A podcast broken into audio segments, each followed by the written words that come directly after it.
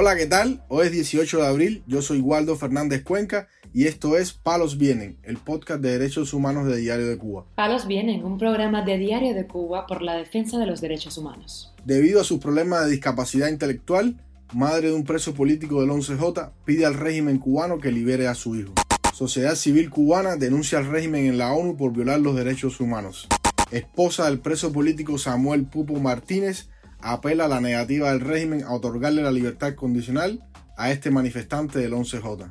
La presa política Sisi Abascal interpela a funcionarios del régimen que visitaron la prisión donde se encuentra recluida. Lo más relevante del día relacionado con los derechos humanos en Palos Vientos.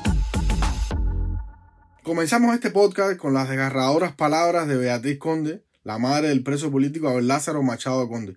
Este joven tiene 25 años y presenta trastornos psiquiátricos. La madre, a través de Facebook, ha hecho una declaración muy emocionada que ponemos a su consideración. Yo, Beatriz Conde Mesa, madre preso político del 11 de julio. Abel Lázaro Machado Conde, 25 de años de edad. Es joven aturdido suicida. Con trastorno de la conducta orgánica le pido al gobierno de Cuba que tenga piedad y me devuelva a mi hijo. Mi hijo no es contrarrevolucionario, mi hijo no tiene mentalidad de contrarrevolución. Me están destruyendo mi hijito. Ayer cuando fui aquí vi a ver lo que me le habían dado contra esa rea. Que salí loco en las manos y llena de sudores. Y de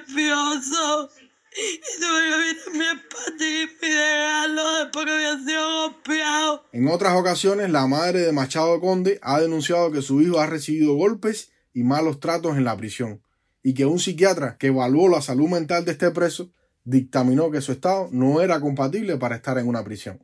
Machado Conde fue condenado a nueve años de cárcel por los delitos de sabotaje y desórdenes públicos, tras manifestarse en Guinness, en la provincia de Mayabeque, durante las protestas antigubernamentales del 11 de julio del 2021. Bueno, por otro lado, informamos que varias organizaciones de la sociedad civil cubana han denunciado este mes al régimen en el examen periódico universal de Cuba ante el Consejo de Derechos Humanos de las Naciones Unidas, un mecanismo que permite la revisión y fiscalización de la situación de los derechos humanos de cada uno de los Estados miembros de las Naciones Unidas. Para este periodo de sesiones, la Organización Cubana Justicia 11J participó en la redacción de siete informes temáticos junto a una decena de organizaciones cubanas y extranjeras, entre las que se encuentra Cubalex.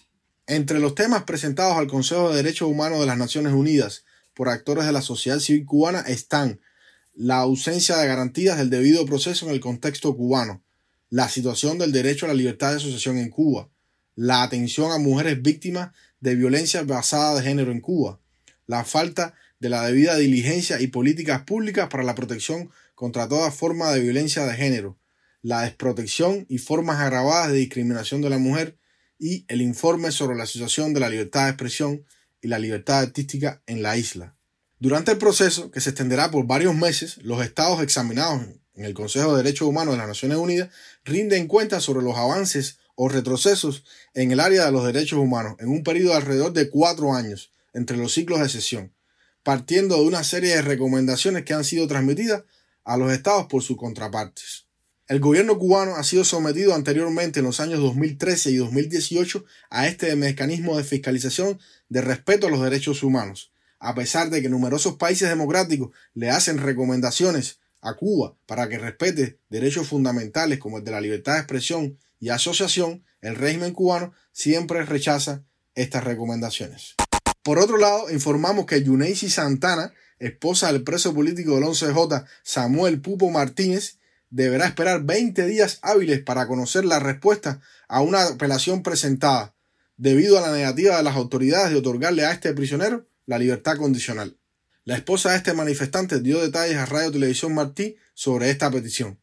Fue una súplica, una apelación que presenté de la respuesta que viene de la libertad condicional de Samuel el miércoles pasado, donde me dicen de que de que se la negaron por un año por un informe de indisciplina que tiene, cuyo informe de indisciplina es que Samuel pidió atención médica desde la celda, comenzó a gritar porque no lo, no lo atendía y tenía un dolor en el pecho, que entonces yo dije, no estaba de acuerdo porque eso no es indisciplina, es un derecho la atención médica. El primero yo lo entregué aquí en un municipio en Calde, me dijeron que no, que se tiene que hacer en la sala tercera en la provincia, Tribunal Provincial en Matanzas. Me dirigí a la provincia y me dijeron que en 20 días me, me darán respuesta, 20 días hábiles. No voy a quedar callada porque no voy a aceptar La esposa de Hugo Martínez explica que alegó en la apelación no estar de acuerdo con la razón por la cual se le aplaza la libertad condicional a su esposo, porque eso no es una indisciplina, es un derecho a la atención médica, dijo Santana.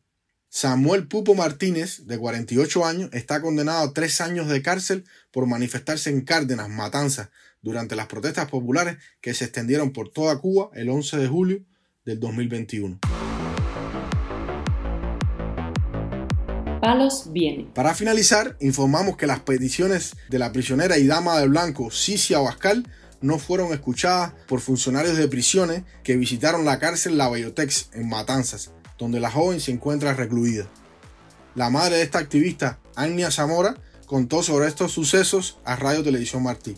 En vía telefónica, Sisi me comenta que llegó la esperada visita, que era el ministro, el jefe de prisiones de aquí de la provincia de Matanza, altos oficiales y la directora del penal que recorrieron toda la prisión, que fueron por los cubículos. Al llegar al cubículo de ella, ella intenta hablar con esas personas para exigirle sus derechos que ella tiene como presa que se los están violando. En primer momento que no tiene por qué estar presa porque ella no cometió ningún delito. Manifestarse es algo que, está en la constitución que nosotros tenemos. Eh, no la dejaron hablar, inclusive fue a entregar un documento confeccionado por su abogado, documento que hace más de tres meses que entregué en el Tribunal Provincial de Matanza. Me dijeron que a los 15 días me daban respuesta, no me han dado respuesta alguna. Ese documento ya ella se lo entregó a unos fiscales que pasaron por la prisión, tampoco han dado respuesta y estos represores que responden a, la dictadura. Tampoco se lo aceptaron, no la dejaron hablar, no la dejaron entregar su, documento, no lo dejaron decir todo lo que pasa en la prisión y que, y que ella tiene derecho a, a los beneficios a los que se los están negando, no la dejaron hablar. Cicia Abascal, la más joven activista del movimiento opositor femenino Damas de Blanco fue sentenciada a seis años de cárcel por los delitos de atentado, desacato y desorden público, tras participar en las protestas populares que sacudieron a Cuba el 11 de julio de 2021. Las autoridades penitenciarias han amenazado a la presa política con negarle su libertad condicional y extender su condena aún más por negarse a participar en eventos de apoyo al régimen que se realizan dentro de la prisión. Palos Vienen, un programa de Diario de Cuba por la defensa de los derechos humanos. Estas han sido las noticias de hoy en Palos Vienen, el podcast de derechos humanos de Diario de Cuba. Pueden escucharnos en DDC Radio, Spotify, Google Podcasts, Apple Podcasts, Telegram y SoundCloud. Yo soy Waldo Fernández Cuenca y mañana regresamos con más noticias.